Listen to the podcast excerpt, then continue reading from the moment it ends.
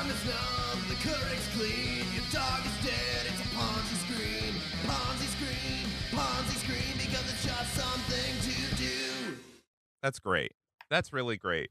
Yeah, I I I am happy to uh, be here. I, that's I'm happy to be that's here. That's so oh god. Yeah. Ever, so everyone, everyone's happy. Uh, we're at, we're here with the beautiful Alex Ptak at Ptak Jokes. Uh, welcome to Ponzi Scream, Alex Ptak. How you doing? Thanks for having me, David. I'm tossing my hair in the moonlight. I have to confirm. Okay, that's one Pinocchio right there. It is uh, noon. Uh, Alex is not uh, in Korea, where it would be night right now, or you know, wh- uh, whatever other part of the co- of the world. So Mhm. that's uh, that's one that's one Pinocchio for you right Danny there. is lying. I'm calling in from from the People's Korea, Mhm. and I want to talk about this Donald Trump. I was thinking about the fucking John Oliver Trump bit for a while. Like I was like I was riding my bike and I was thinking like, do you think like John Oliver feels remorse for that? Like, like I, like if you got I don't know if he would ever admit it publicly, but if you got him in a private situation and you were like, hey, that was like uh that was like one of the dumbest things you could have done, right? Like, do you think he'd be like, yes, that was. I'm so sorry about that. Like I That episode was- came out. He basically resisted talking about Trump for the first six months of Trump being on the scene, and then his first stab at Trump was was the Drumpf bit, and I think he must feel horrible for himself for that. I don't think Yeah. he feels horrible for himself at all. I think he has his own TV show. He probably feels fantastic. I would agree if it was like other another person. I would agree, but I just think that like I don't know if he feels remorse, but he probably feels bad. If that makes sense. well for like- name for name shaming certainly you know Right, name shaming is never okay. I, if anything, he could feel bad because it's it was like a strategically like planned tactic to get inside the psyche of Donald Trump, and uh, it clearly did not work. I don't think Donald Trump cared at all.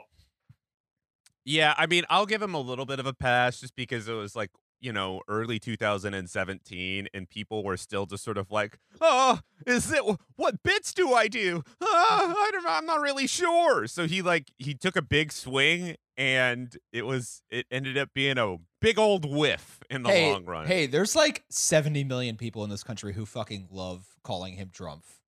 Like there are like the che- like Cheeto head, like those sorts of people like that. There is still a huge percentage of the population that thinks that's the funniest thing on earth. Cheeto heads, parrot heads, Jimmy Buffett fans. Jimmy they Buffett all love fans. saying it. Yeah, yeah, all those people. I think that it's a tactic that would have worked if he finished the job and not only called him Drumpf, but then moved on to anti-German racism, World War One style.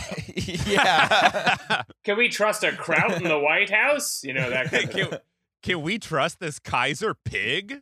I don't think so. Everything he does is for the Hun. he has impure blood, all right? His his humors are all out of balance. yeah, he wasn't colluding. He wasn't colluding with the Russians. He was colluding with the Prussians, folks. Oh, Yeah, folks. yeah. Welcome back to could- Comedy Central or HBO, whatever the show's on.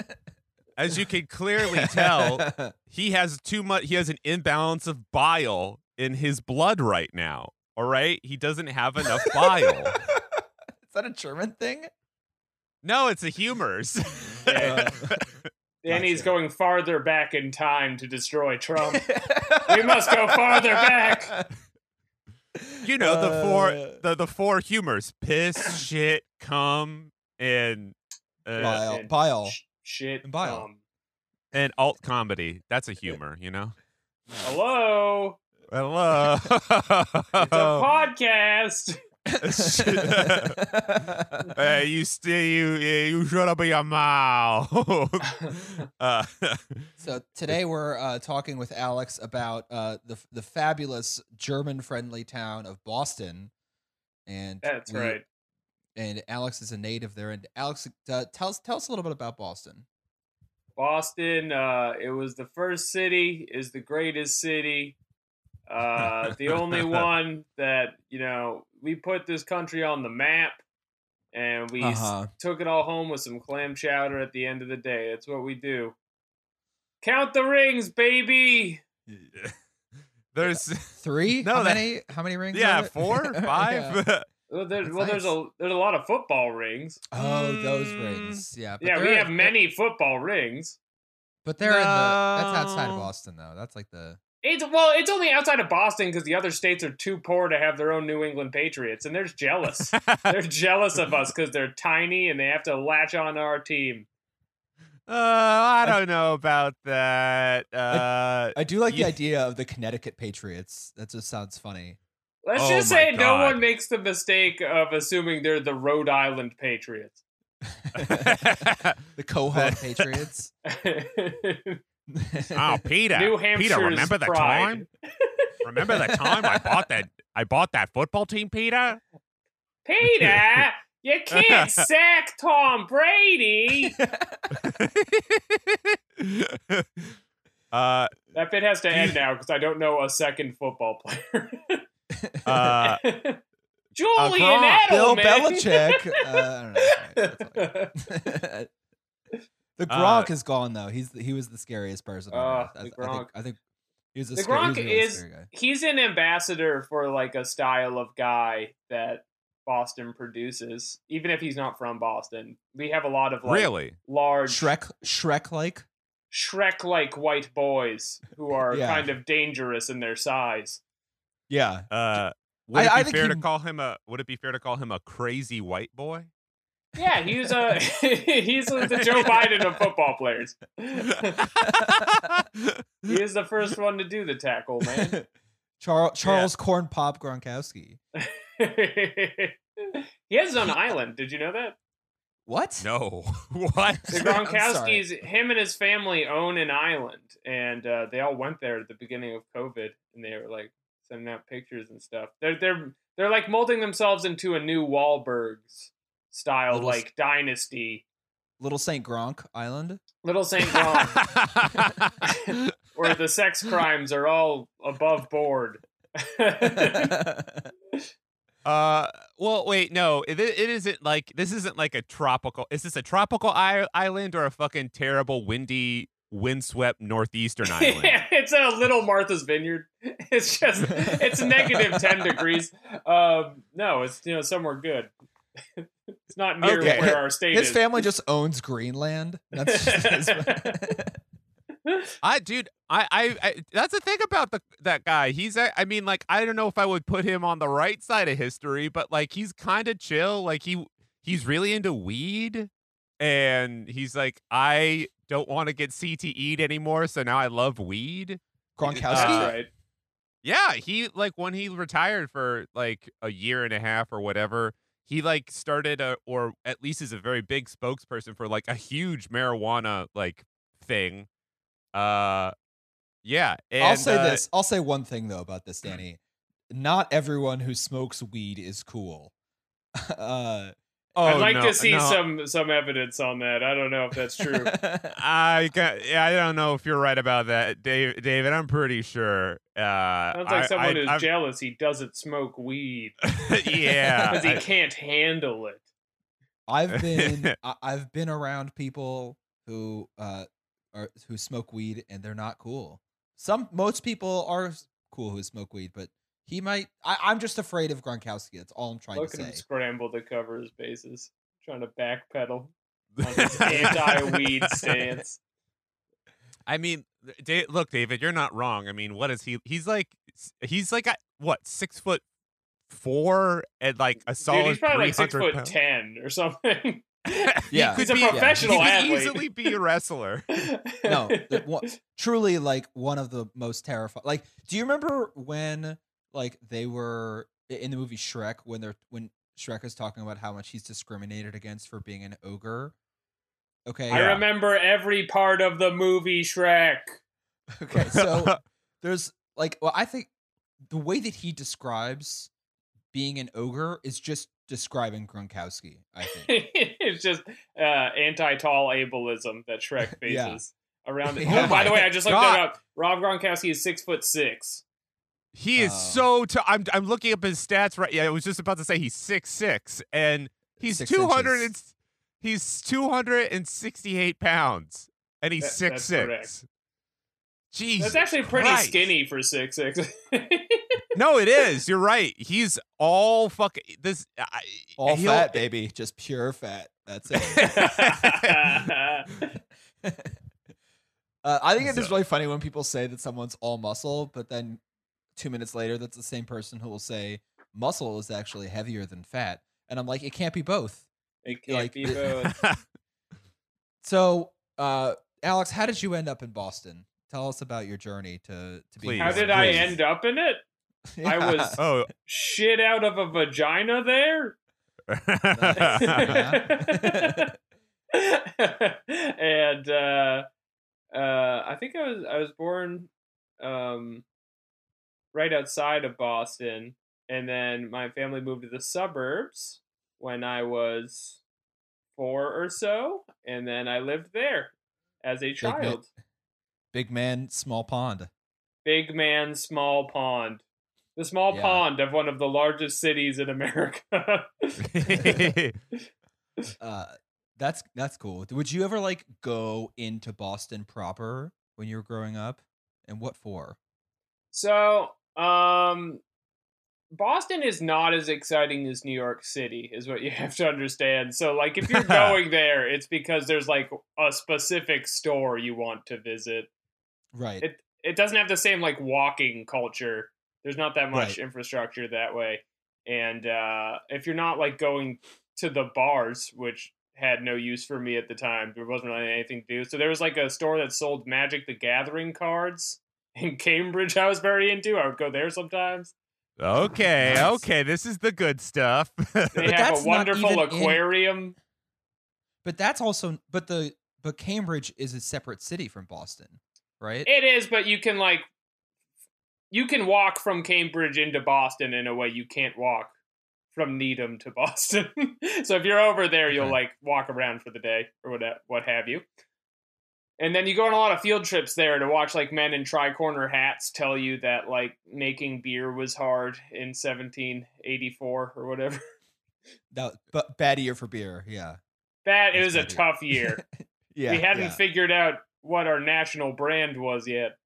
yeah. Are we an IPA kind of guy, or are we a double IPA kind of a What guy? country is this? I'm just in terms of beer we're talking. yeah. Thomas Jefferson was like a, a triple hop smoked IPA kind of a guy, and Hamilton was just like a pale ale kind of a, a guy. Yeah, yeah. And then Sam Adams was like, I'm just making lagers, bro. It's just lagers. I don't know why you guys gotta be so difficult all the time.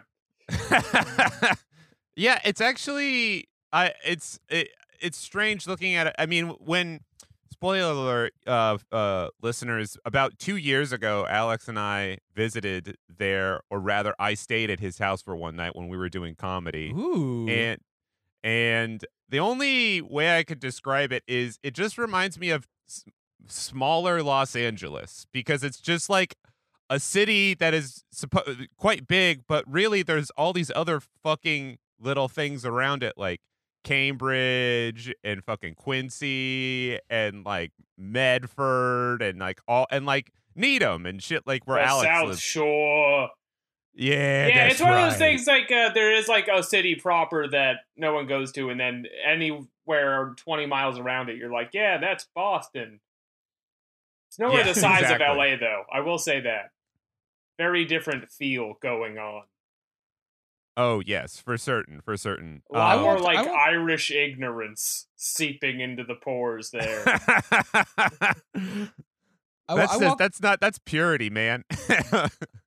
I walked around uh, downtown Boston one time. I went there for work, and the financial area, the financial district, is very like uh, generic, uh, a- a- as they kind of are. But what's amazing about the Bo- Boston like financial sector, which is where like all the tall buildings are, right?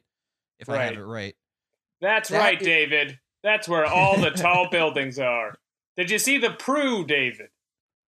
The Pru Go building. the Prudential building. No, Did you what's- see the proof? Our one big building, so we can point to it and say, see, New York doesn't have anything on us. We got this weird building. Oh, I see this one. Yeah, it's a really strange. It's a, it's just looks like the the World Trade Center towers, except for it has like a little rate, like it has like a little condo on top. There was a really best way I cool sneaker it. store that used to be over there. I bet it's not there anymore. Where you had to like, it was like a speakeasy for shoes, and you like did a knock at the front. And they'd take you into a back room with really sweet Jordans. Sick. Nice. That was cool. Uh, one other thing about Boston is like for for our listeners, Boston has a huge financial sector. I feel like it kind of needs to be noted. Uh, there's a lot of big like uh, mutual fund companies. Actually, the the mutual fund, if you guys was invented in Boston. Like the, Oh. yeah. So the mutual fund is like a thing, you know, that that's where you put your money in like a group, like a big wash of of uh, you know, of companies. And that's for anyone to be able to invest in and it's registered and stuff like that. And it's this probably the, if you don't as uh anyone who isn't, you know, a millionaire or a billionaire who has money invested or a, you know, a big time millionaire has their money invested in a likely in a mutual fund or a few other like related things and that was inve- invented in Boston. And uh, there's That's also, right, David. Wally the Green Monster came up with that one, and we said this is good enough that you can be the mascot for our baseball team. he earned it, man. well, David, isn't it the case that like um back before there was a clearly defined set of uh what was the financial powerhouse in the United States? It was kind of split between New York City, uh Philadelphia and Boston or something along those lines. yeah, and Chicago for commodities because Chicago was where like all the agricultural stuff was like filtered into, and then it was taken to New York from there. Like all the goods from resource extraction from the heartland of America went through Chicago. And if you were trying if you were trying to get a sausage that was half hog and half an Irishman's arm, you Yeah. you had to go through you had to go through Chicago. you had to go through Chicago, and yes. the but Boston has really developed itself because of its huge. Uh, I I I think that there's a lot of institutions that are very related in Boston, and part of it is the fact that you have. Uh, so uh, to go over the financial companies, you have things like Fidelity Investments, you have State Street, you have Bain Capital, which is very famous for its relationship to politicians. A lot, uh, folks like Mitters Romney worked there. Deval Patrick, Oh. Yep. Deval Patrick, uh, former governor, worked there. Uh, so then you have um, a lot of uh, headquarters uh, for like a bunch of big law firms as well. Have like their big headquarters there.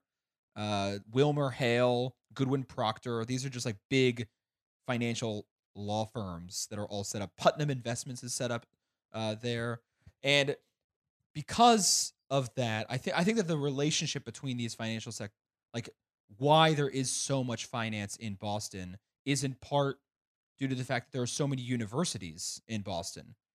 Yes. Yes. I'm looking at this map of it right now and dear God, there's just so many. Is there something called Tufts? Is that a thing? Yeah, my friend Yeah. went to Tufts. I used to go there and try to frighten the students because I had gotten drunk on the bus over.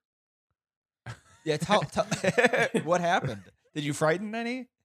Yeah, I would like wake up somewhere else and then have to find my way back. It was kind of interesting. A lot of Alex's younger experiences, at least from some of the anecdotes you've told me, is just ah, I got I got real shit housed. That, that's when I was shit shithoused. Yeah, we had the reputation for drunkest city for a while. I don't know if it's left uh, our, our uh, mantle, but it was it was there. Uh, David is saying is correct. There's a lot of finance. There's a lot of schools. A lot of um, well-educated people end up moving to New England because they go to college in Boston and then are like, ah, this is where my happy days are. I'll stick around here and make a lot of money. Right. Yeah, or they go to some college like in the surrounding area of New England and then get a job in Boston afterwards. It's the capital of cocky liberal attitude in the country, I believe. There is so much Oh, looking sure. down on everything else in America happening in this wonderful state. and that's why I think we're one of the most hated cities. it's really it's really strange because I mean, like you know, we all live in New York, and and you'd kind of think like, oh, that's like that's got to be it for sure. And if it, I want to just like for context here, like you know, I'm I'm from the Pacific Northwest. Like I didn't have a lot of context for the Northeast in general when I you know before I moved here and like what it's all about. But New York has its like it, it has its own thing going on. It's like yeah, there's definitely like elitist shitty people, but it's also just like mixed in with a bunch of fashion dipshits and fucking like actual like old school New Yorkers calling people like slurs that haven't existed for 80 years and like a, a bunch of other random shit. So it just kind of gets lost in the wash, but like New York is one of the New York is one of the few American cities where there is no single top to the pyramid. It, you know, if that makes sense. Like, I get if you're, you're saying. If you're career a career aspirant in Washington D.C., the top of the pyramid is you know working in the White House. Same thing with Los Angeles. You know, working for you know I don't know in Hollywood as as an exact you know as I, I, assume Tom Hanks. That's he's the top of the. LA he's at the top. That's right. Yeah. He, oh, he gets to yeah. open for the president on inauguration day. Yeah, yeah, and then you know San Francisco, obviously, you know it's Peter Thiel, and then in Boston, I don't. It, it's hard to know exactly what the top is, besides maybe being being Harvard, being Mr. Harvard, but Mr. Harvard. I guess Alex, why don't you answer that He's question for me instead of me instead of me projecting what. Who, who do you Mr. what do you think is like the top of the uh, the top of Boston. Um, well, see, you know why you're having a hard time picking that out is because Boston does not have anything uh, cool. Like there's no, No. like you know the top of Los Angeles because Hollywood is known around the world, and the top of New York you could argue is somewhere on Wall Street somewhere or something like that. Boston, all of the, the our cultural signifiers are from sports because we use our massive financial earnings to just pick off all the good players for all the fucking teams. Um, I, I think that's what some like if you just asked like a random dude on the street here, they'd be like the top fucking Noma or whatever. Um, uh, but I, I think it's probably the head of some investment group that nobody knows the name of. We have a lot of. I guess you could also make a push for like we we have uh, these cutting edge like robotics and software firms here too. So you could maybe say Yes. we're the tech head, America's Right. tech, our gear meister. We make the robots that look like dogs. oh, those are Yeah. scary. Those are from Boston, aren't they? That's right. They're Boston Dynamics. Yes, it's always uh yeah, no, I think you're you're definitely you're you're hitting a chord there, Alex, because there is a uh a very like well, I mean, first of all, if, if anybody uh, uh, people sometimes forget how fucking old the city is. It goes back to this, you know, the 1600s and it's incredibly old. So it yeah, in does have terms this of like, America, that's the oldest you're gonna get. yeah. yeah, yeah, And it has like a. it does have sort of a a deep eldritch dark darkness to it. Almost as like yeah, kind of like Danny. Yeah, yeah, yeah. Yes, yes. Where like everyone's, you know, you know, you'll be like, "Oh, New York, I saw a fuck, I saw a celebrity walking around. That's pretty cool." Uh-oh, oh, Wall Street. Oh, this is great. Uh, but then every once in a while, you'll see something like, you know, Alex was just saying, where it's like, "Oh yeah, Boston Dynamics just came up with a dog that could that's a, a robot. It's a living that could- dog. they just invented the dog. Um, What- of Boston the, Dynamics. ju- Boston Dynamics just gave birth to puppies. Yeah. uh, one of the biggest upsides to it from it being so old, and this is something you don't appreciate living there growing up, is uh, we're like the one city that's not on a grid. it's just all cow paths everywhere, so driving around is really fun. There's like lots of sloping roads and stuff, and you'll just be on a thing that will just do a U turn for no reason because that's the way Oh. a horse used to go. Oh, I'm I'm looking awesome. at it on Google Maps right now, and this is an I this is an absolute clusterfuck. It is completely there is no rhyme or reason. I will say though, it is incredibly funny how close Logan International Airport is to the actual city. That's right. It's like it's like two miles. If you, it's like there's that one center part of Boston where uh the common the Boston Commons are. It's two miles away from the airport. Whereas like you have to drive like 30 miles from Denver just to get to their airport. Yeah, but you know why they could put the airport in the middle of the city? Because no one hangs out in the city. It's where you go to work and you leave. yeah, it's uh, it's, it's yeah, it's incredibly, it's an incredibly silly place. Uh, it makes like Wall Street and Lower Manhattan just look like child's play. All these like double backs and just sort of like, yeah, like you said, like oh we, this is where I this is where I store my horse for the evening. Yeah, my hometown Needham is just uh I, I might be getting this backwards. It is either the mountain that was removed to fill in the swamp in Boston, or it, or it is just where they took out all of uh all of the shit that was a hill in Boston and dumped it onto a swamp, and then that became Needham.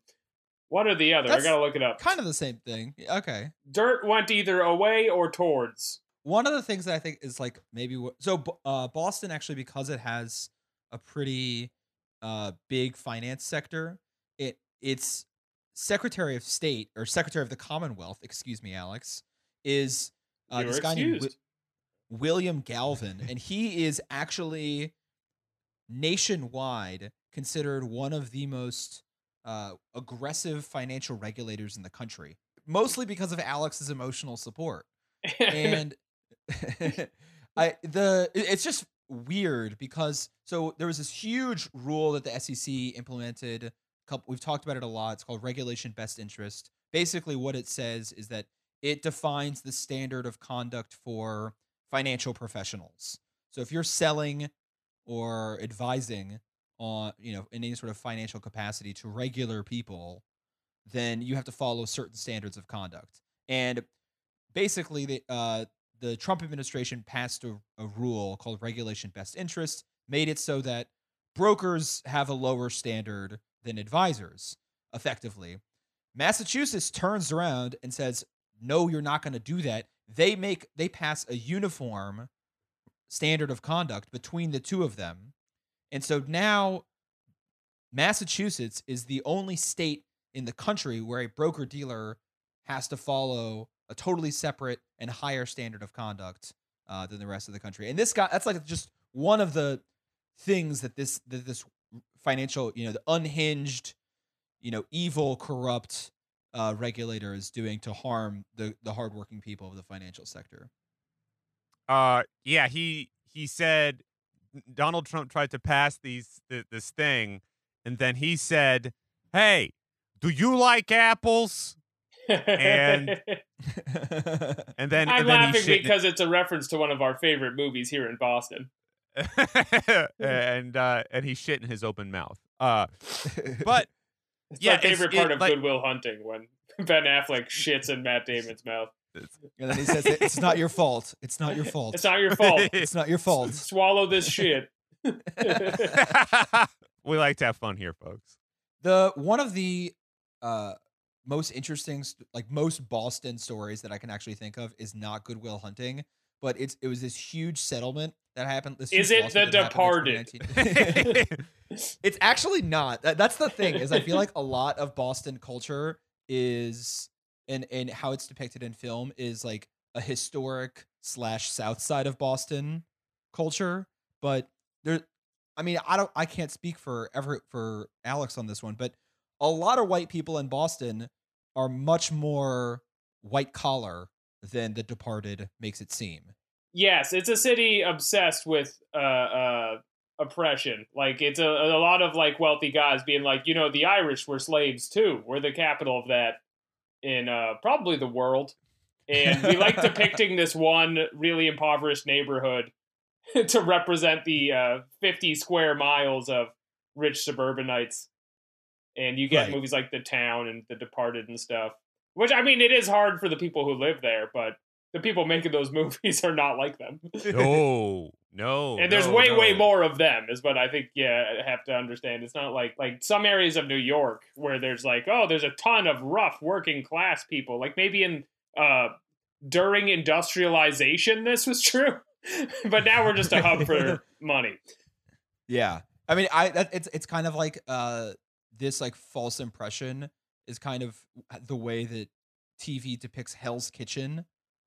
Like everyone's like, Hell Hell's Kitchen Manhattan, where Daredevil fights crime, and it's like actually there's just like a lot of like aspirant upper class gays. Yeah, And- Hell's Kitchen. We're the Yeah. toughest gay bars in America. Deal with Like, that's- crime. They're It's just gonna like- get ya. It's- yeah, it's like the families who are here for like two nights to see, you know, cats their- or whatever. Like they go to one restaurant in Hell's Kitchen, and that's seventy percent of the neighborhood right there. Daredevil should only be stopping gay crime. I think that would that would add the twist to make him stick out as the hero of Hell's Kitchen. Yes, he's Okay. just walk. He's just walking into various clubs, and he's like, "Now to stop, now to stop crime." And it's like,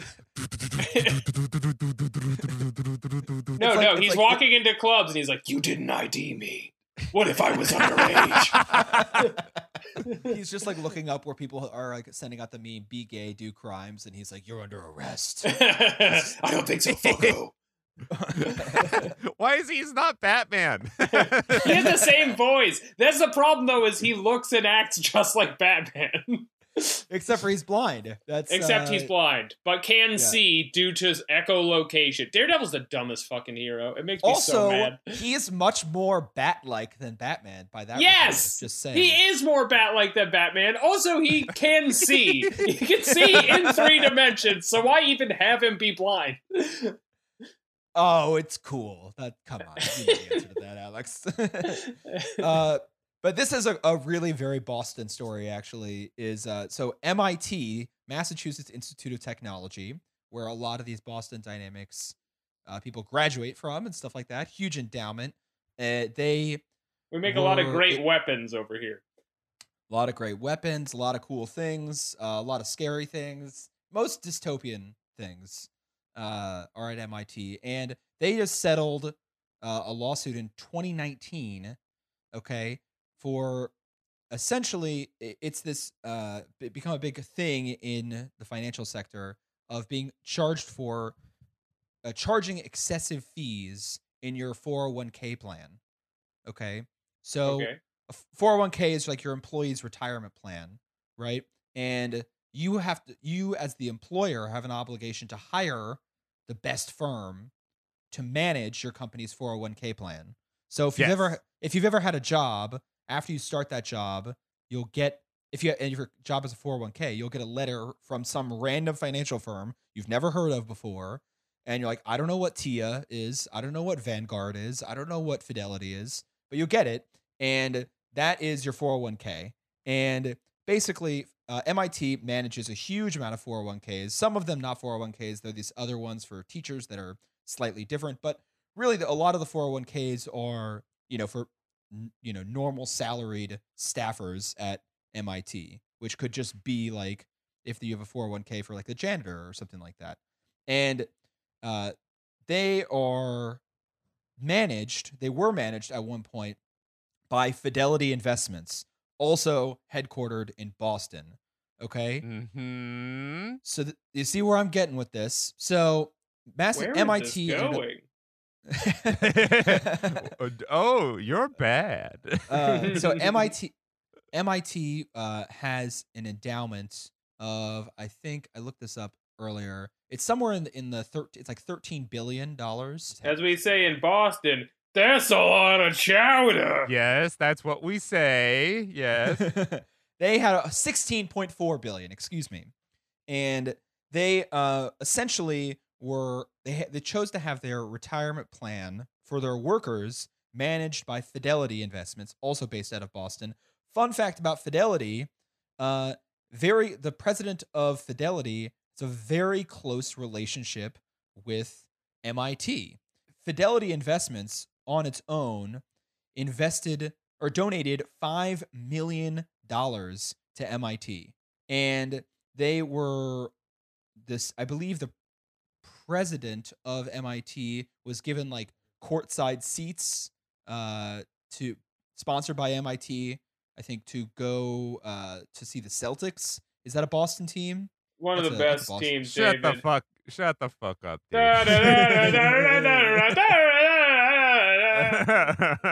and uh, what ended up happening uh, was they alleged that the uh, the lawsuit alleged that these fees were to- totally excessive, unreasonable, too many of them, and this is this, if you so if you think about the, the scheme of what's happening, this is your boss and your boss's kind of the person who's supposed to be overseeing how you're paid, the person who's managing your 401k, okay?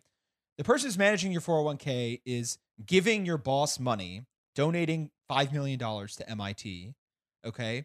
And in exchange, your boss is letting them charge you, the for your the worker, excessive fees on your own retirement. What that ends up being is it just is it, it it's extracting fees from the worker going to MIT and then that uh, in some ways going back to or going to Fidelity and then in exchange for MIT being quiet they're getting a kickback in donations. Right, David, but what you're not considering is it's a great deal for the bosses because the Celtics are one of the best teams in Boston.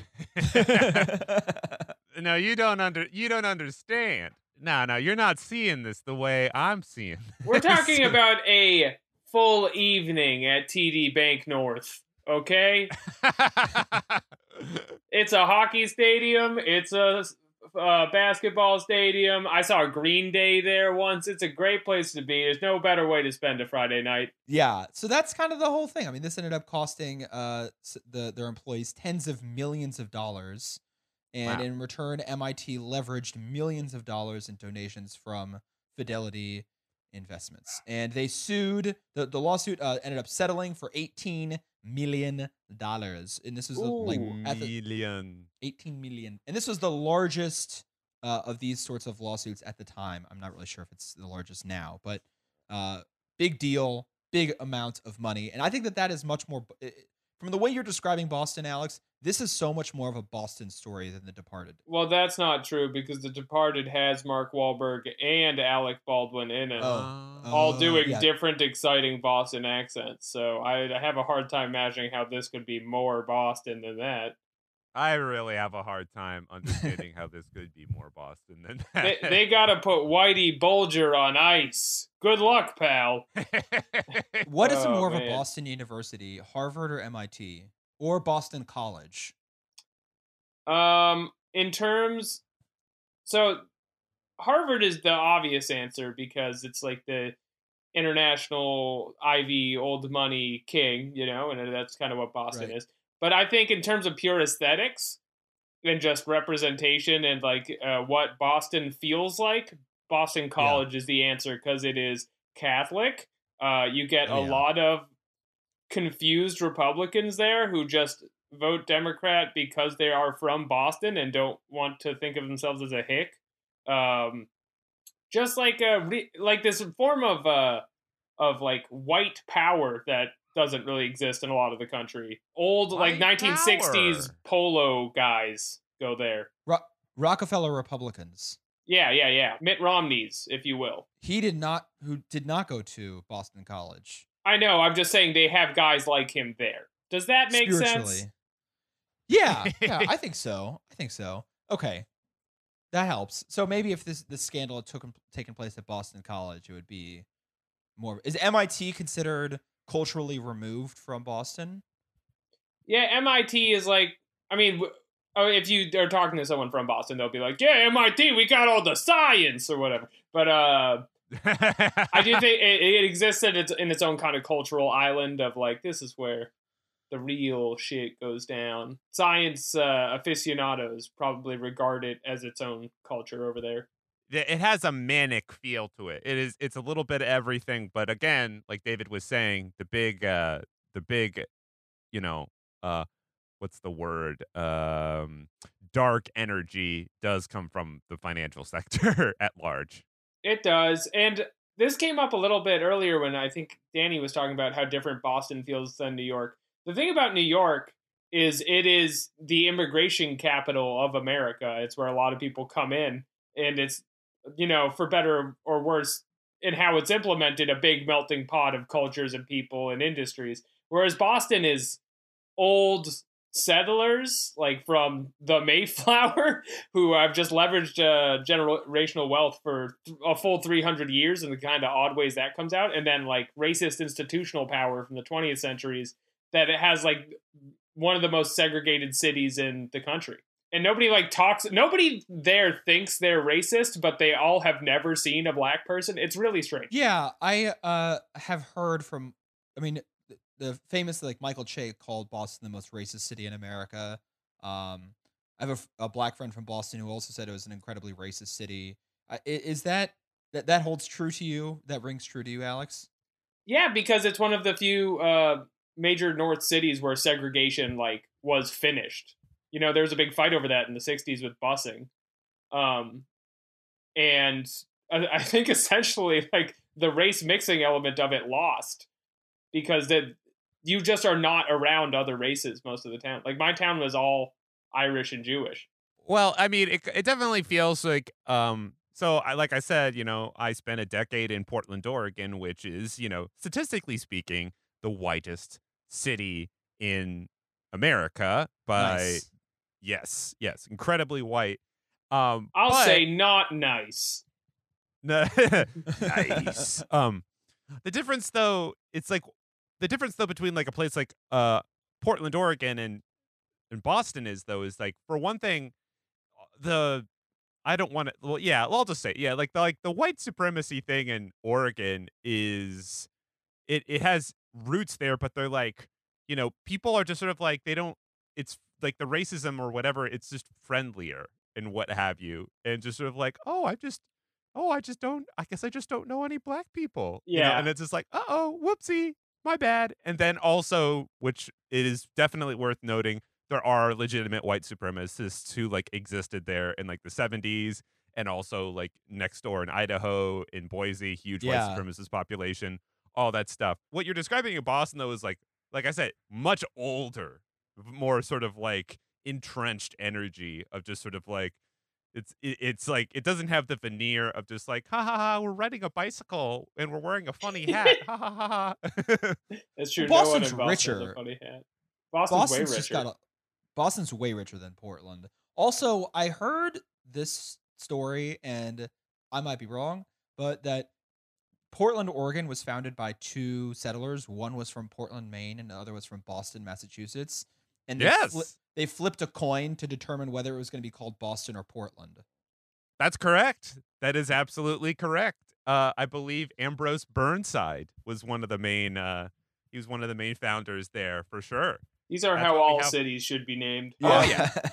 Yeah, I, I think that. I mean, tell me if I'm wrong on this, but from what I understand, the difference between the racism in Portland and Boston is Boston is the racism of like Yankee aristocracy over time clutching to its own power, you know, using racism as a tool. Whereas a lot of Portland was like designed by Confederate holdouts and like a purpose racist project.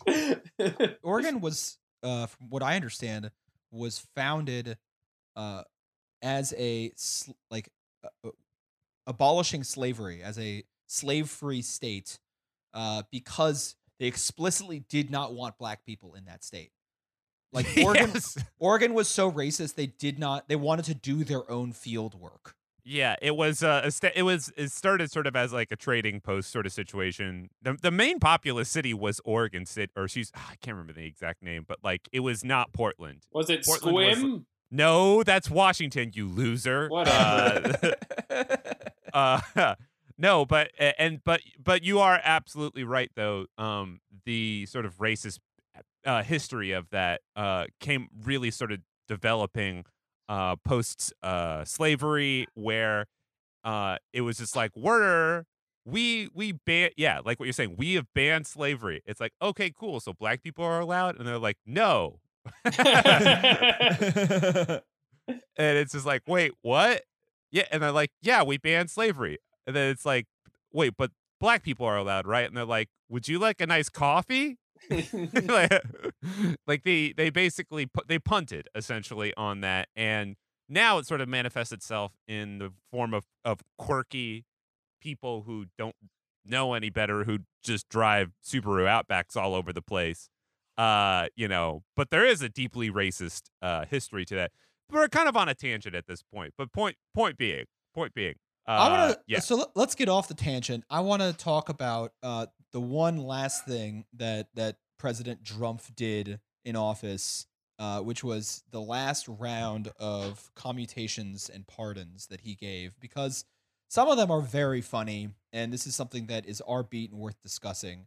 Uh, I, I want to first say there are quite a few of them that are about crim- you know, about like nonviolent drug drug arrests. I don't think it was nearly as many as what Obama did in his final month in office, but he still did quite a few commutations of of nonviolent drug offenses and things like that. But there was also some really great ones. James E. Johnson was pardoned for uh, pleading guilty in charges related to migratory birds.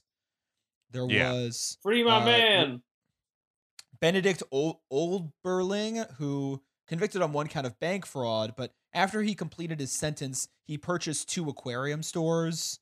That's amazing. There was Adriana Shayota. Uh, she was convicted of conspiracy to traffic in counterfeit goods, commit copyright infringement, and introduce misbranded food into interstate commerce. I have to know what food this was. What was the like? Was it peanut butter? Like I, I, I, I just I well, it's yeah. The well, yeah, David sent me over the article that basically showed every pardon as it existed, and it, it was weird. And it, I have to say, the media coverage of the pardons, particularly, uh, has been strange. I mean, like I don't watch MSNBC or CNN or anything like that, so I I can't completely speak to everything they're saying. But largely, it just seems like they're like, "Oh my God, I can't believe that uh, the, the this departing president pardoned over 125 people." And then I looked at the list, and it's like, boy, oh boy, are there just a lot of non-event, non-violent drug offenders on there, and Oh, yeah. not just and not just marijuana. By the way, he pardoned a lot of people for like meth and coke. There's even a guy who got pardoned for making LSD. Like yeah, it's I really saw that. it's really funny. There's a ton of non-violent drug offenders. Uh, there's definitely uh, a big handful of financial things that are weird. Yes. Uh, for sure. That definitely a lot of them. And then, as David was saying, there is just a, a nice little mixture of oddballs and wingdings, Oh, aka the guy who like had too many migratory birds, which is funny because Joe Exotic was like Donald Trump was he he didn't pardon me because he was just I was just too gay and too weird for him. And I honestly I think there is a non-zero chance that when they were explaining the pardoning process to Donald Trump and they're like, "Oh, do you want to pardon Joe Exotic?" He's like, "Oh, we already got an animal guy." Like Yeah, we were- yeah. I got yeah. birds guy. I put it all on birds guy. exactly. Oh, there's Yeah. also the Jorgensen family, which uh, gathered a group of South Dakota cattle producers to market and sold processed beef. The Jorgensens marketed marketed their beef under the Dakota Lean brand and sold the premium product as heart healthy and antibiotic and hormone free. When demand outstripped supply, the family mixed in inferior commercial beef trim and knowingly sold misbranded beef. It, dude, it's fucking hilarious because his pardons are just an extension of every business venture that he's had. Like one of them is like the Trump steak situation, and then I think there. ah, I can't remember if there was a vodka guy or something in there. Uh, no, but oh, there pardons was are a was a perfect- guy. The pardons are a perfect crystallization of like the uh, media misunderstanding Trump. Because if you if you were to guess who Donald Trump would be pardoning based on like his reputation, you'd be like operators, war criminals, uh, open Nazis, and then that would be it. And then in real life, it's like a a man who loves my beef. He's one of the Yeah. only people who supports me and loves me.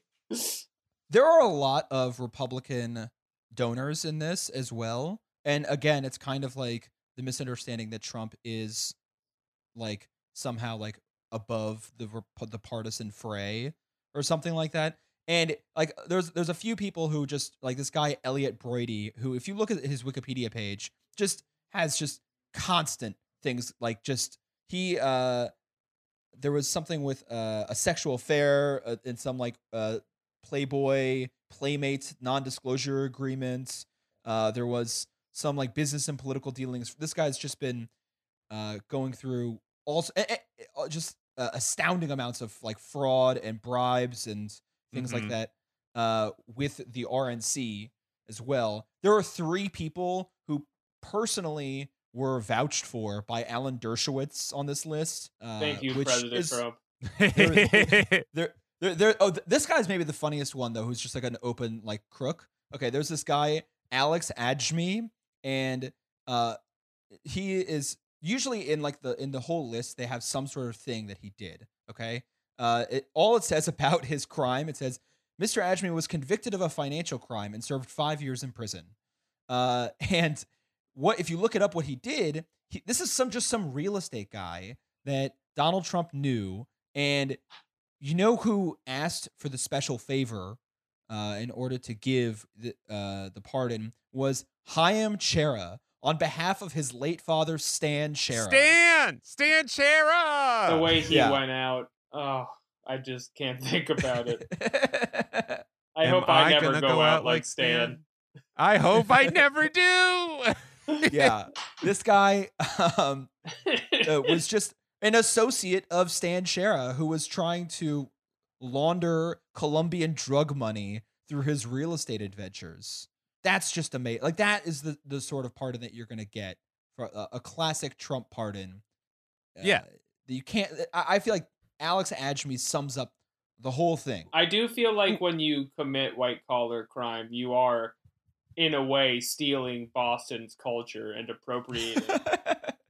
And that is something we get really mad about around here. The other funny thing too is like I do like I, I mean people did focus quite a bit on some of the the uh the higher profile pardons like obviously Steve Bannon he's in there um and then Little Wayne Little Wayne is also there Yep. uh but Kodak okay, Kodak Black as well.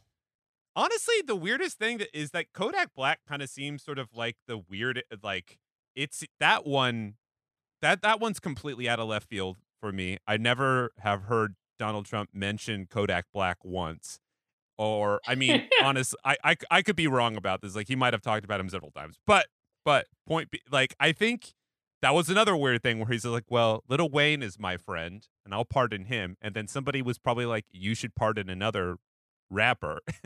and then they're like, they talk to some of Little Wayne's people and like, "Who's another rapper?" And they're like, "Kodak Black." He's like, "All right." Can then." I can I pardon ASAP Rocky again? Is that something Yeah. I could do? We're Yeah, good no, friends. yeah. and which is strange because again like out of out of all the all all the like sort of like uh high profile pardons like the Kodak Black one seems like the darkest one because it seems like he was kind of a genuinely bad guy like Yeah. like he's sort of like a pretty troubled like you know like again Like DMX has been to jail like ten times, and that guy does not deserve a pardon anymore. He's killed like Eh. hundreds of dogs. yes yes yeah yeah yeah so that one that one was really strange and again like somewhat definitely just sort of like ooh like like uh you could make a case it's like yeah we'll we'll pardon little wayne because clearly he just caught like a weird uh gun charge and uh and he endorsed and he endorsed Trump. i don't know what's that going guy. on Oh, He's that guy, that's Little little- Wayne. little little Wayne little Wayne is real smart, but also that he's he's drank way too much lean. Like he's he's You guys- he's all he's His brain He's is all crazy. purple now. He has the same Oh, yeah. mind as Grimace. Do you guys remember that commercial where he's pouring champagne on the cell phone? That was I like that part of Lil Wayne. That's cool. Yeah, Lil Wayne has a lot to offer. Um, anytime you're interested, Mr. Wayne, you are welcome to become an honorific Bostonian. You can move into one of our fine suburbs to be discriminated against in. We would love to have you. I think I think Trump Trump probably pardoned him as well, just because like I mean not not to little Wayne is he's quite little, and Donald. Trump is is not little, and I think he just wanted to get that picture where you've got all six foot four of Donald Trump next to like little Wayne, who is maybe five three. Like he just wanted that picture. Is Lil Wayne five three? little Wayne is incredibly little. You've got to be exaggerating this. I'm I'm fact checking right now. Somebody somebody come No. back to me. I'm I'm fact checking. I'm I'm looking at I'm gonna do it little first. Wayne. Five foot five. Little That is very small. That's- though. I'll give you that. that That's is very a- small. that is a- that is a credit. That that's quite little. It's I just- little. I'm just imagining him like, you know, uh, getting piggybacked by Danny DeVito.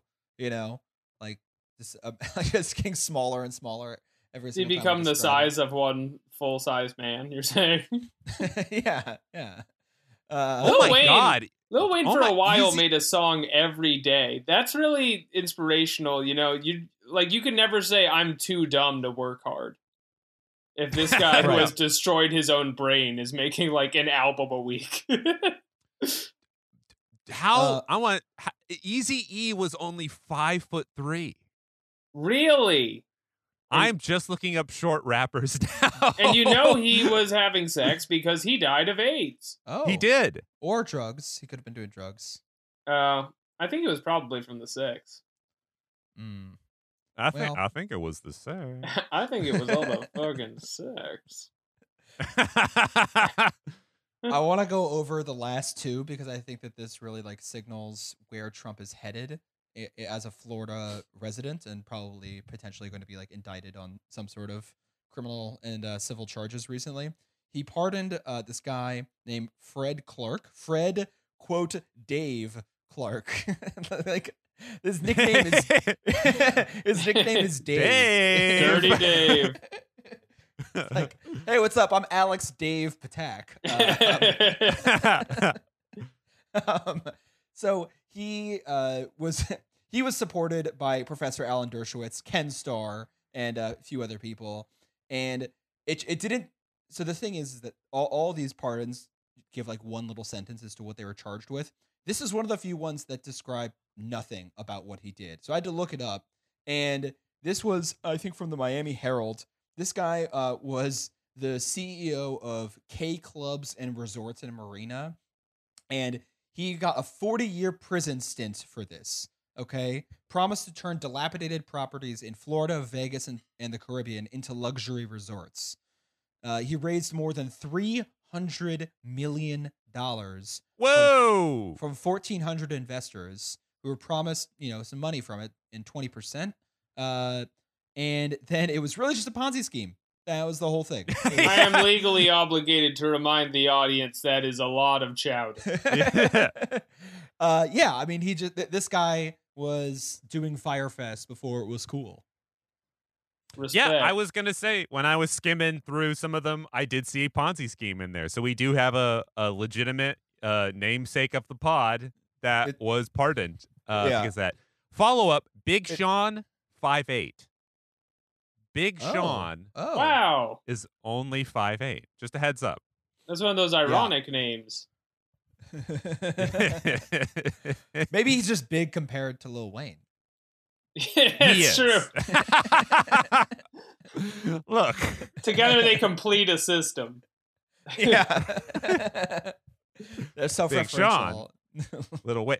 Rick Ross is probably Rick Ross. He's got to be like six foot two. I'm sorry, I'm on a whole. I'm on a whole tip right now. So, Oh. uh, the one of the last uh, kind of funny ones was this uh, guy named Dr. Salomon Melgen of Palm Beach County, and he was convicted of Medicare fraud about four years ago. And again, uh, and, and some false statements, and I don't, I don't know, I don't want to go into like all the details of like his specific Medicare fraud because I don't know, I don't really feel like it. Um, and I just, I just is, I don't know. He did, he committed Medicare fraud, folks. Google it, all right. But Look it another up. funny thing, yeah, another funny thing that uh, he did was he was involved uh, in this bribery accusation against Senator Robert Menendez, uh, the Democrat from New Jersey, for uh, taking this guy Robert Menendez to all these trips to Florida all the time. Like he just flew him out to Florida, not a constituent of his. Bob Menendez is in New Jersey, but Bob Menendez in New Jersey, one of the biggest states for the pharmaceutical industry in the country. And he, so this guy was just uh, taking his old friend, Bob Menendez to vacations like many times a year, helping him out with all these sorts of gifts, arranging him to meet all these really great ladies that he just uh, got in a really great deal from Russia, and you know all these sorts of alleged things. And, um, oh, yeah. Uh, so Bob Menendez was involved uh, very heavily with Dr. Salomon Melgen, the Medicare fraudster, and uh, and Trump just pardoned him. So uh, we're very we're very happy for for everyone involved. The system works. I just I I I wanna I wanna thank uh, our beautiful guest Alex. You look great, man. No matter what Danny says about you, and Thanks, man. Uh, no, no, no, that's not true. We gotta. I have to fact check that. I look I look uh, like a beautiful Barbie doll. mm-hmm, that's right, that's right. Oh, thank you so much for having Alex. me, David. Yeah, uh, yeah. I really appreciate it. Uh, Yeah, it's- it's been an honor to be on the show. Uh, donate my earnings to the children. Do you have anything to plug, Alex? Oh yes, I actually have three podcasts. Woo! So if you like podcasts, oh Maron, you're in for a treat because I got so many fucking podcasts. I got Pod Damn America, which is the politics podcast. You'd probably like that if you're listening to this, or uh, or Ballin' Out Super is my anime comedy show, and Mm. I have a radio drama that I ha- uh, make, I write, produce, and voice myself. I do all the little voices and sound effects. They're called Theater of Delights. So if if you love high intensity thrills like the high intensity world of finance, you should you should listen to Theater of Delights. And what's your plug. what's your uh, Alex? You've you've done a couple different projects for Theater of Delights, or rather, uh, I don't know what you call them. Uh, uh, seasons. dream inspirations? Yeah. What's uh? One was on Erin Brockovich being the Grinch. Uh, She has to on prove that a company is hiding the Grinch. yes, and then the first the first one, which had some uh some consultation by yours truly, that was pedophile high school. Yeah, Uh, available on the Theater of uh, Delights uh, feed. Pedophile you- high can you let- school. can you can you let the people know what the the upcoming one is about?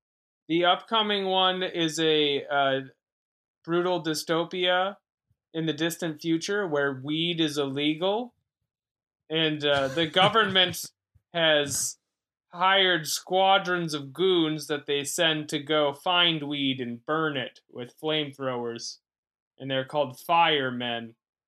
And the show is going to be called Fahrenheit 420, the temperature at which weed burns. wonderful, That's- wonderful. That's beautiful, dude. I can't wait. Uh, Thanks. I'll, I'll our- send it right over when it's done. All right, that sounds good. Uh, you heard it here, folks. I'm getting something for free from Alex.